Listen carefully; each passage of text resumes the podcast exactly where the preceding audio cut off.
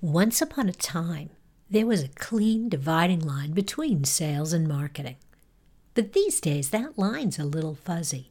With the advent of digital marketing tools, it's sometimes not clear where one silo ends and the next one begins. And that's what we're going to talk about today. Okay, here's the show. Welcome to More Than a Few Words, a marketing conversation for business owners. M T F W is part of the Digital Toolbox, and this is your host, Lorraine Ball. And I am a career marketer. My brother is a career salesman. And over the years, we've argued about where exactly the line is between sales and marketing. But as my guest, Kyle Hamer, is going to explain to you, that line has moved a little bit. Kyle is a sales and marketing veteran with a deep understanding of strategy, digital marketing execution, and using technology to enhance brand impact. He's a hands-on leader with a passion for solving business challenges with process, operations, and technology. And when he's not tinkering on his business, you'll find him spending time with those he loves, learning about incredible people, and making connections. I know you're going to enjoy this conversation.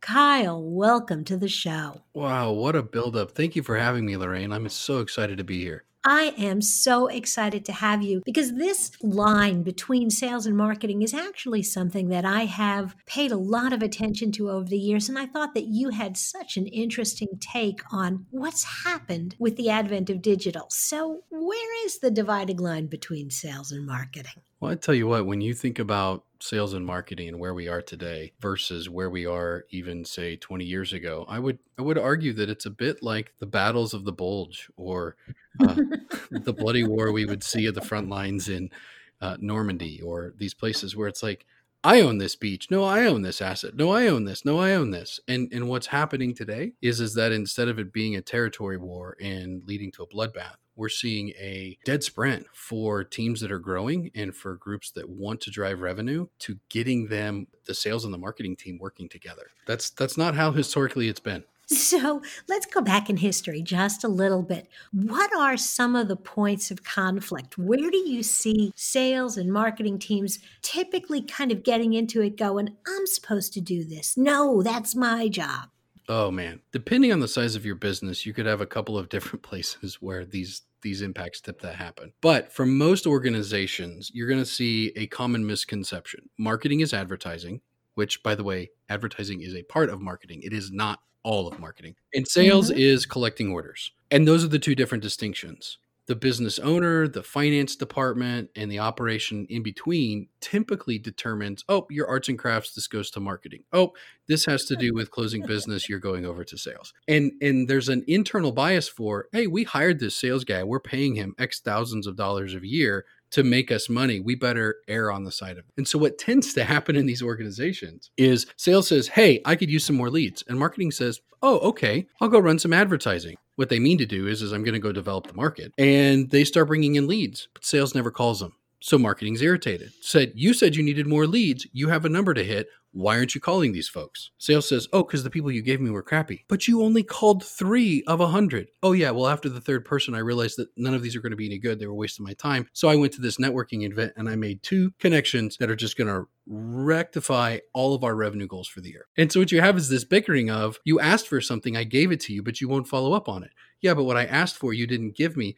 And so there's this, this conflict of perspective. So how do companies resolve that? And then maybe also, I think social media and digital marketing can play a helpful role. So how do you use maybe some of these modern tools to smooth over the rough edges between these two adversarial groups? Well, I think it really starts with active listening. And and what I mean by that is, is for a salesperson to get the most out of his marketing department, he or she really needs to listen to what the marketing department is giving them. When you're getting a lead or you're getting a contact or you have this activity that's happening, what is going on and where's the person that's your pr- prospect at? Sales has to be active in listening versus saying, oh, hey, you sent me somebody with a credit card. I'm just going to close this, put it in the system and move on. That's not really how it works. Be great if it did that, but it's not. But you really wouldn't need the salesperson if marketing was turning over a lead that had the product number and the credit card. You might as well just have an order form.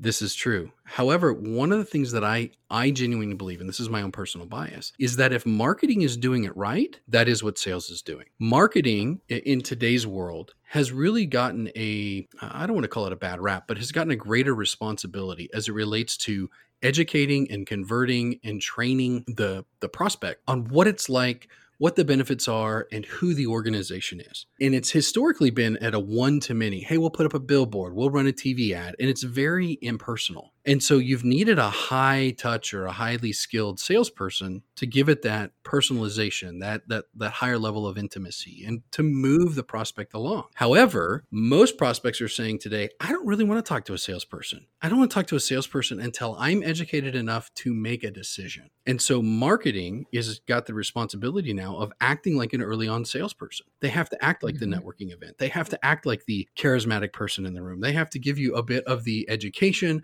as well as the, the close, and getting the prospect to shake and nod their head yes. So mm-hmm. if you're doing content, the person's reading the content, there needs to be tiny little sales techniques that the marketers are practicing. Well, what does that mean? What that means is, is that you've got tiny little tie downs. Sales employs a technique called asking a tie down question. Hey, can you see yourself doing that?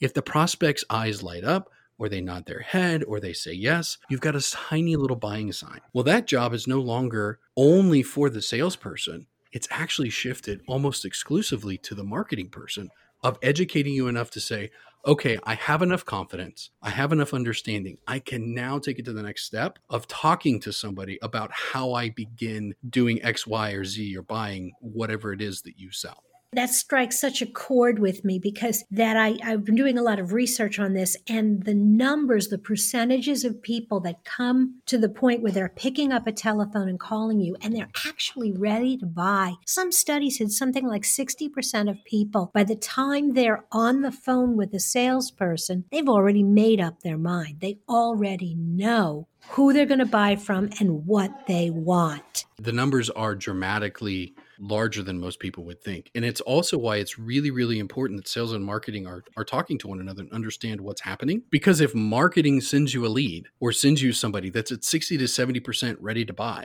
and you take a week to call them, or you don't call them at all, what happens to your organization? Well, they'll be calling some other organization. I can tell you that much.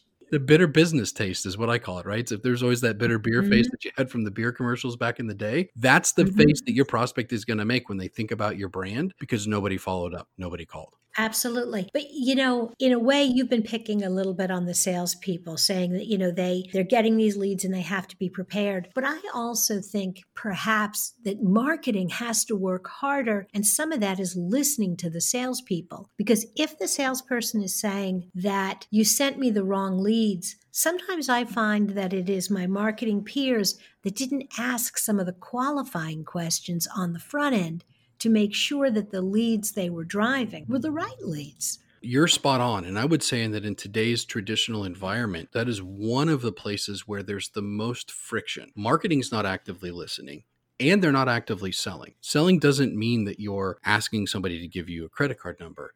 In this particular example, selling means that you're educating them enough to be ready to have a buying conversation. What ends up happening for a lot of marketers is, is they have this artificial pressure of a K P I. I got to hit a number. And so they take somebody who registered for how to do X, Y, or Z webinar, and they give it to sales and they say, call them. And sales is like, but that's a waste of my time. There's no mm-hmm. reason for me to follow up. So you're one hundred percent right when it comes to, there's an onus on marketers today to be more proactive in not only understanding what's going on from an X's and O's on the marketing standpoint, from making the website look pretty and making sure we have great content and there's excellent uh, social media posts. Also, just as important that they're following along in where that person is in their journey and setting them up so that sales knows, ah, this person is at this stage and ready for an engagement. There are three different stages where marketing should hand off somebody to sales. Okay. Stage number one, interested and ready to learn more. Now, what does that mean? What that means at stage one is, is they're interested in the product or service, but there's not enough information on the website for them to make an educated decision. You haven't built out the content. You don't know where it's at. Now you need to introduce them to sales. That is not a, hey, here's a buyer. That is, here's somebody who's interested and raised their hand. The second mm-hmm. group is, I believe you call it commercial investigation.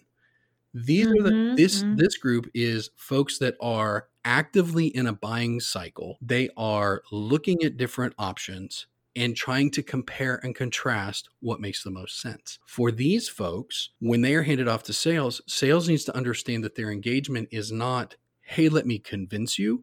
It's still, let me help you understand what we have and how it compares up against other people. This feels awkward for salespeople because oftentimes they're going to want to try and convert, but it's still really important that you're looking at being helpful and educating versus trying to convert.